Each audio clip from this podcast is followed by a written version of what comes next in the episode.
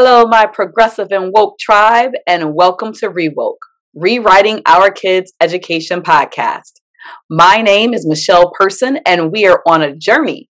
We are rethinking, re examining, and re educating ourselves and our children. And we just don't examine things that are in the classroom. No, sir. We examine and rethink everything. But this week, we are examining an idea that falls a little closer to the classroom. Some swear by it. Their children thrive, they think independently, and they become leaders. Others swear that homeschool children are socially awkward and lag behind just a little bit academically. Well, who's right and who's wrong? And is it an option for your child? I know individuals who are proponents for both, and I have to admit that the more time I spend in traditional education, the more time I find myself having a harder and harder time arguing that homeschool is a bad idea. I saw a quote on a homeschooling website recently, and it said that in education, the idea is to educate, not follow anyone else's schedule about when something should be studied. When you truly understand child development, it's hard to argue some of what homeschool has to offer. And oh, yeah, are you woke?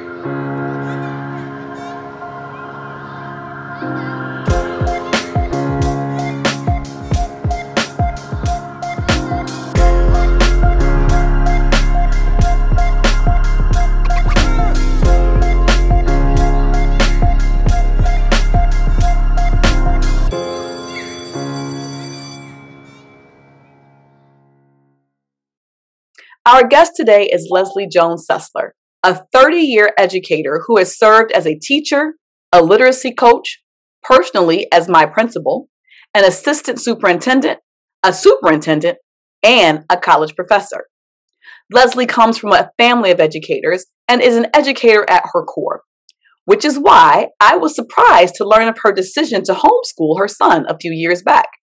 I guess I shouldn't have been too surprised since a Census Bureau survey indicates that the number of Black homeschoolers has grown dramatically since the beginning of the pandemic, from 3% two years ago up to 20. And those numbers are not tapering off. They are continuing to rise. More and more parents are exploring homeschool as a viable option. And today, so are we. Lesley Jones Sessler, thank you so much for joining us today to talk to us about homeschool. Thank you for having me. No problem. So, can you tell our listeners a little bit about how you came to the decision um, to, that homeschooling was for you? And when you talk about your decision, I need people to understand your background because you were not um, this huge homeschooling proponent you know, uh, for the last the, from uh, for the last like you know 15 some odd years. I've known Lesley for uh, a very long time. Um, um, disclosure: she was actually my school leader um, when I was in the classroom and I taught first grade many years ago. Um, and I've known Lesley for a long time, and she was a dynamic leader, and it was great serving under her. Um, and it's been uh, through Facebook and social media, it's been awesome to watch as she has moved from um, this champion of children's rights in the public school arena to deciding that for her and her son that homeschool was the way to go. So, um, Lesley, can you give us tell us about your background and what led you to the place where you decided that homeschool was right for you and Sammy? Sure. Well, thank you for letting me come and tell our story. Mm-hmm. It's so good to see you again after all these years. Yes.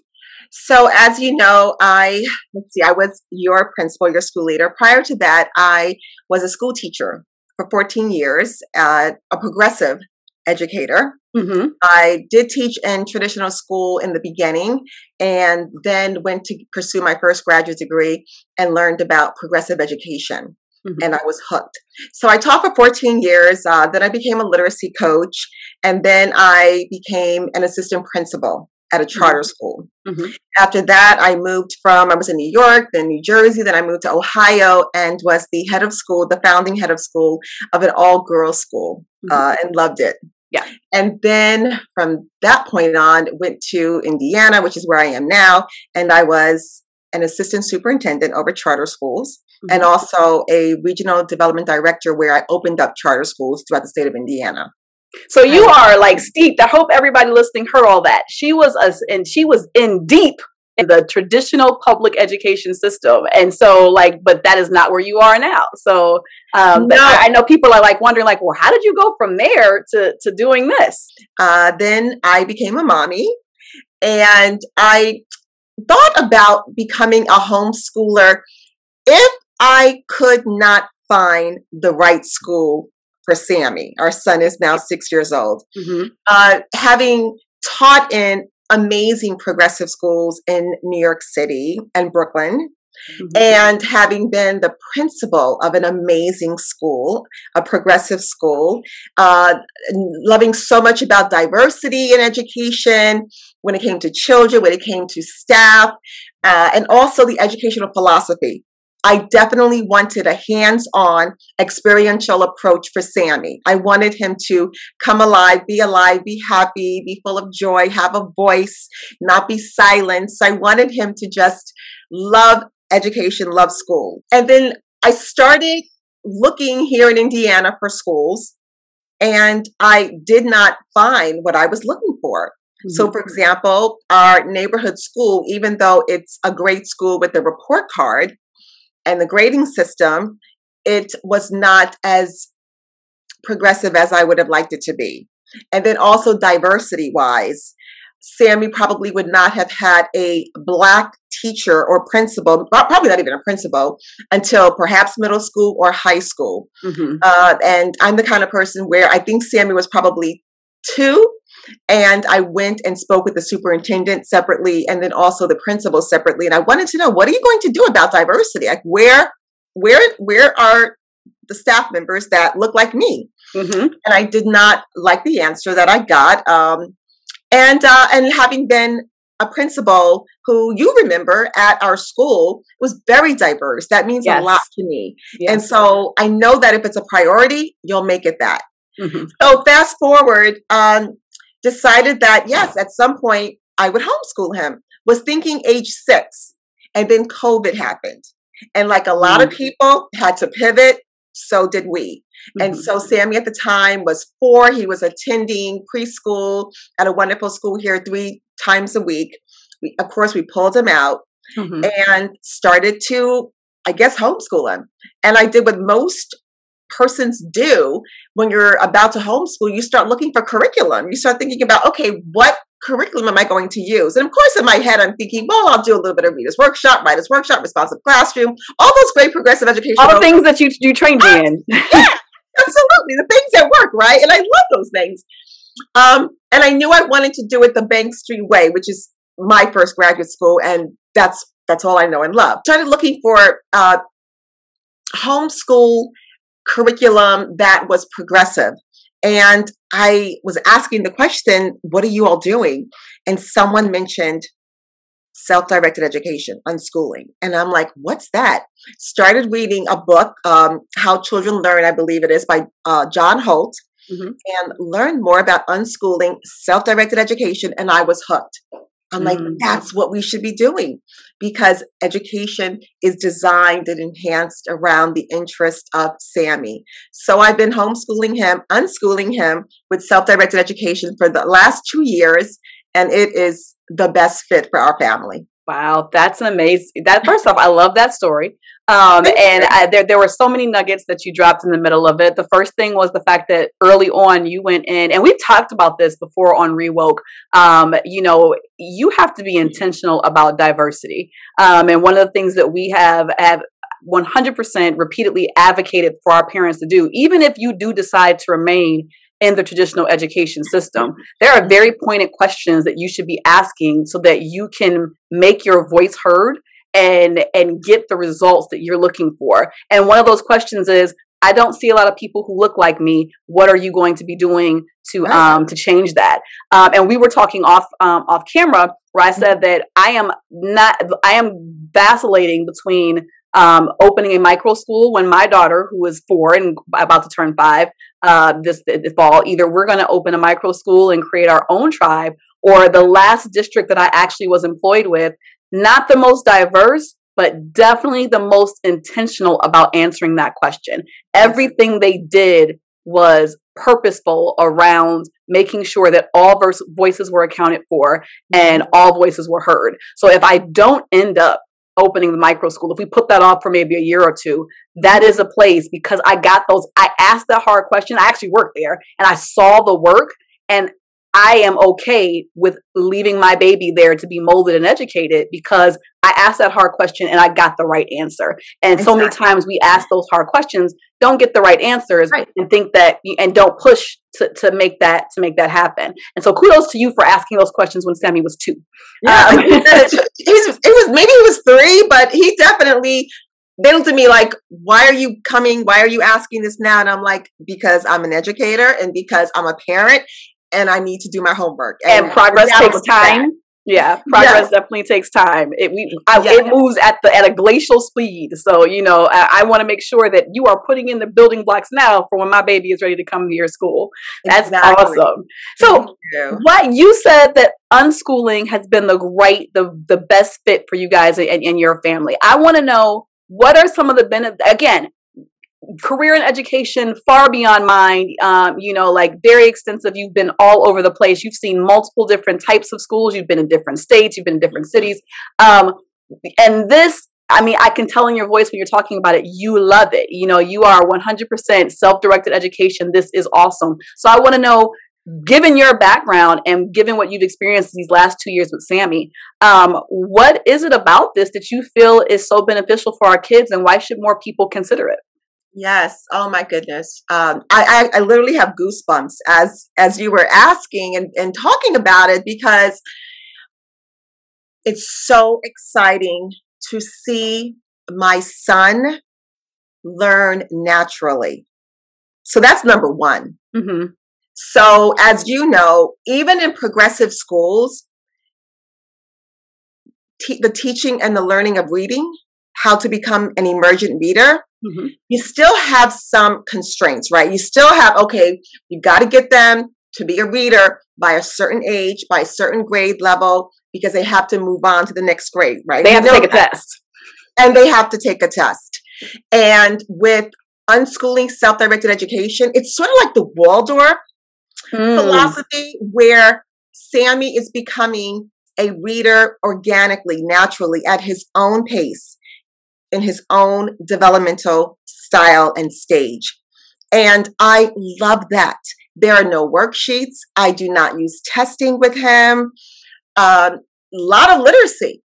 As you know, I'm big on literacy. Mm-hmm. So we read all the time. We go to the library. He belongs to a book club. Uh, I narrate the day. My husband narrates the day. We play games all the time. Uh, it's hands on activities. Uh, we do uninterrupted play, and I'm a huge play advocate. Mm-hmm. Because I know that children learn uh, their cognitive skills, social, emotional, physical skills, and more all through play based education.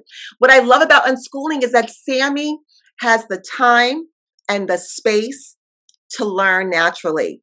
There are no constraints. So I'm not saying oh, you have to stop doing this now because you've got to work on a worksheet. Right.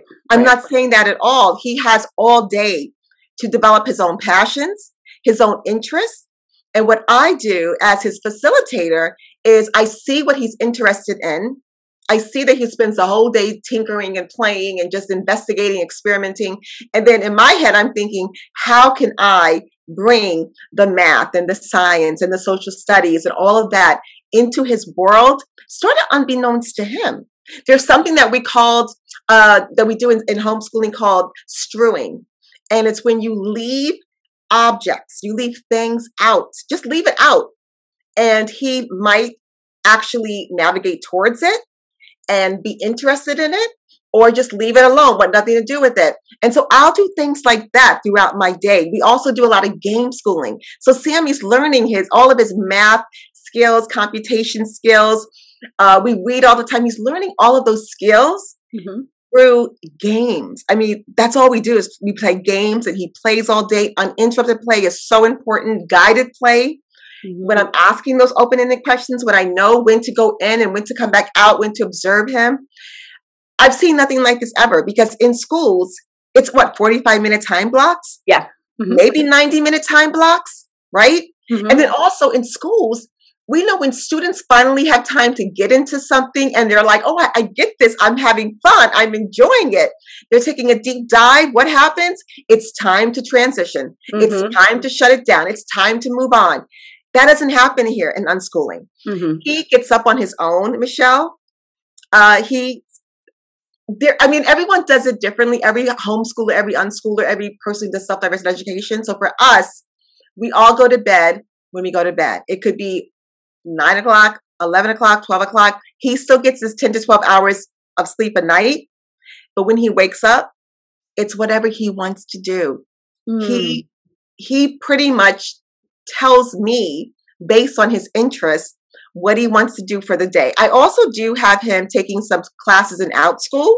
Okay the virtual program. And so, but again, those are based on his interests. So he takes a Legos class, right? He takes a African storytelling class. He takes a dinosaur math class. He takes a singing and music class. Uh, he takes artsy ABCs. Uh, so he's having so much fun learning at his his pace, in his time, in his space. And I am so happy that I don't have to put testing and give him a percentage and a grade like oh you're 90% or oh you're on reading level. If he reads independently when he is seven or eight or nine it's perfectly fine. Mm-hmm, mm-hmm. it's great. So yeah. So i guess so as people are listening you know i, I, I feel like my listeners um, are probably going to be saying the same things they said when we did the um, the montessori um, ep- episode which was well all that touchy feely like how do they how do you know? How do you know that they're learning? How do you how are they being assessed? Now for the montessori what i remember from the montessori episode is actually and it's the term that you use the facilitator um, or the guide right? Um, the guide actually in montessori does a lot of the heavy lifting because they are doing exactly that. They are trained in observation to see where the children are. And I don't know if they use the term strewing like, that you just described, like leaving things out just for them to explore, but they definitely craft the open ended activities based on the very intricate observations that they are doing to help grow the learning and then there's cho- there's voice and choice and they're they're able to to to pick their their stations and their and and figure out what they're going to do but it is very much um monitored not controlled but monitored by the guide or the facilitator. Um, and and those those observations, those detailed observations, are what you use to to be able to figure out how they are growing and they're progressing. And my daughter goes to Montessori um, preschool right right right now, and she loves it, and um, it works for her. But they are still they do still do some level of um, of I don't want to call it testing, but we get progress reports and we know like um, where what what what letter she recognizes, what she's doing here, what she's doing there. There's no it. There's no now the the the idea of it has to be done by this date. That's not Montessori. But the idea that we are watching and we are helping them progress, that is there, which you know works for me. What I'm hearing, what I, what I think my listeners might be hearing or might be wondering is, where is that portion of it? Like, how do you if if everything is directed by Sammy, how does he know where to go next um, to continue to grow? And how do you measure whether or not he's ready for the next step? So how does that work in, in your version of, of homeschooling?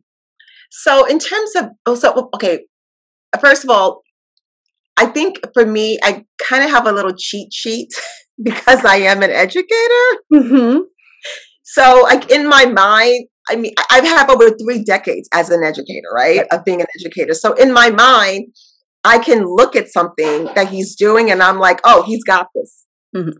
Or I might say, okay, he doesn't have it yet, but it's okay. I know he's going to get there.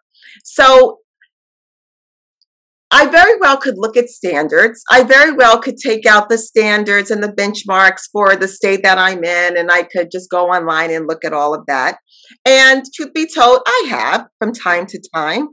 And truth be told, he has he has surpassed those standards. Mm. Okay, because he's he has the freedom and the flexibility and the time to learn that.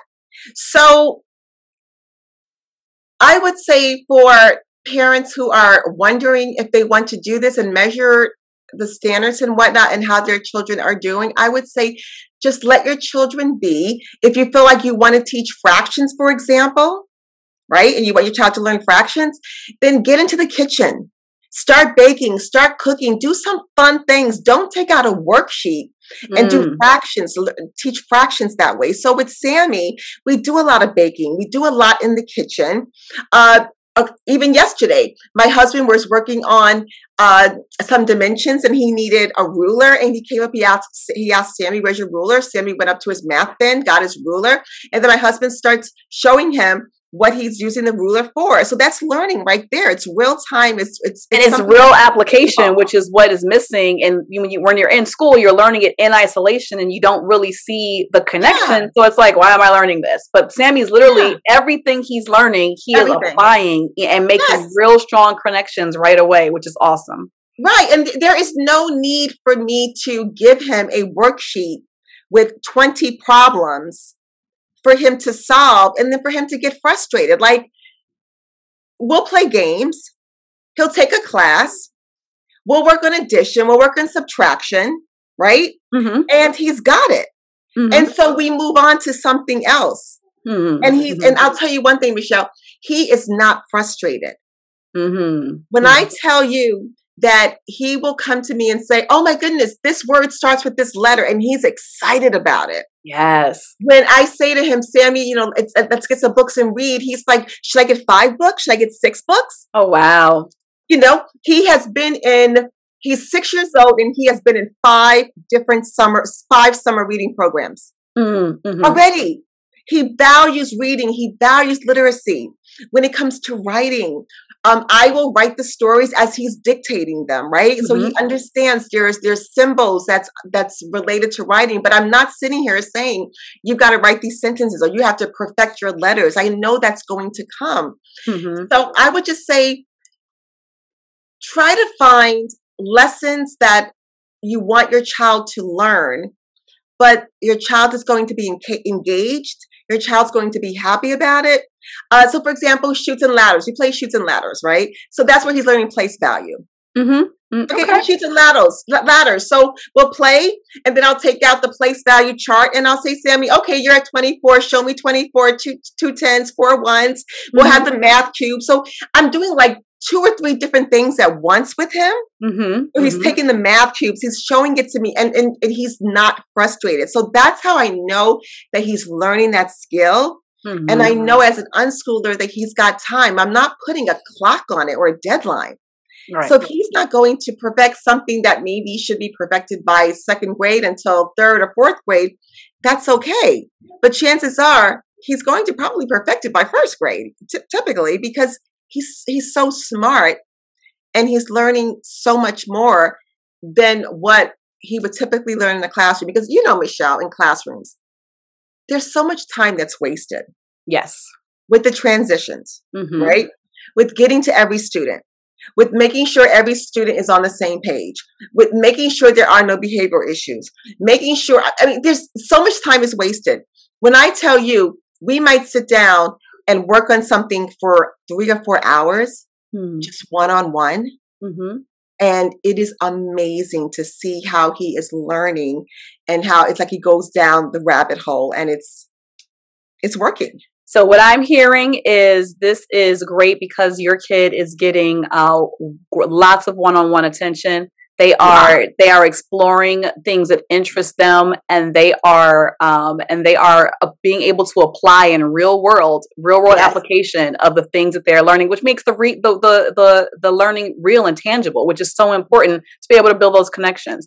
Obviously, you had a little bit of a cheat sheet because you were in education, so Yeah. you you knew a little bit of this. Do you have any resources or um, tips for parents who are considering um, homeschooling? And and um, I, the first thing I heard you say was you went to Facebook and you joined a group. I always tell people that if you want to do anything in life at this point in our in our in our society, go to Facebook and find a group. There is a group for everything. So other than so, would you have any other tips for people on what they can do if they are interested in considering this as an option? Yeah, so uh, first I would say study your child. You really need to know who your child is and what makes your child happy. And I would say that if your child is currently in school, are they happy in school? Are they full of joy? Are they excited when they get to school? Or are they the opposite? Are they stressed out? Is there a lot of anxiety? Is there too much testing? Is it too much homework? Um, and, and how does your child learn? There are some children that do like a lot of structure. Mm-hmm. Sammy is not that child. He loves a lot of freedom.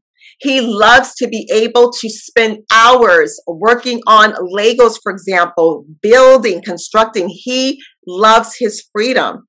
And so once you know the type of child you have and how your child learns, then I would say start to research different types of homeschools. So, like you said, there's Montessori, there's Waldorf, which I love Waldorf, right? It's not a Waldorf school here. Uh, there's classical, there's Charlotte Mason, there's world schooling, road schooling, there's Abeka, the, the um, Christian program, I believe. There's so many different types of homeschooling. And you really want to make sure it's going to fit your child's style. Also, if you have multiple children, I would not do a one size fits all. Mm-hmm. They're different children. They learn different ways. So once you determine what type of of of um of learning style and, and, and homeschooling curriculum that your child meets, then I would say do the research. I read so many books about self-directed education. I listen to podcasts. I listen, watch YouTubes. I'm in Clubhouse. I even have my own clubhouse rooms now where we talk about homeschooling a couple times a week. Um, I, I have found my tribe. I found my people where we support one another. Um, here in Indiana, I'm going to join once COVID is hopefully somewhat over. We're going to join other unschooling groups, self-directed education groups of children and parents, families where we belong to the same tribe and that's where he'll get a lot of his socialization as well mm-hmm. so we i mean i've got tons of books right here. I i, I love peter gray unschooling john holt um, ainsley arment uh, uh, unschooled by kerry mcdonald i mean there's so many gurus when it comes to unschooling self-directed education. So for me it's finding my tribe. It's talking with people. Um, and i talk to people that have done it for years that are just doing it for the first time now that are contemplating it and we are here for one another. Um, and and you'll find out that it works. Whatever you whatever style you want to do just just do the homework do the research and and see if it's a good fit. Awesome Lesley, I want to thank you so much for taking time to talk to us today about um, homeschooling and all things uh, unschooling um, and your journey. And hopefully, uh, the listeners took a ton of different um, nuggets that they can go back and implement for themselves. Thank you so much for joining us today. Oh, thank you. Can I say one more thing too? Sure. So I blog at watchmonkeymama.com and I blog a lot about my homeschooling, unschooling adventures. And mm-hmm. so if parents are interested, I have a lot of blogs about how I got started and why unschooling, self-directed education. So again, that's watchmonkeymama.com. Awesome. Well, I will make sure that all that information are is in the show notes and 100% that if you have any more, if you want to reach out to Lesley and you want to know more about her unschooling journey, journey, watchmonkeymama.com. We go there and you'll find all all there is to know about her unschooling journey and maybe you'll find out if it's right for you. Thanks again so much for taking time to talk to us today, Lesley. Thanks, Michelle. An innate love of learning, valuing of education, and authentic learning experiences. What is there not to love?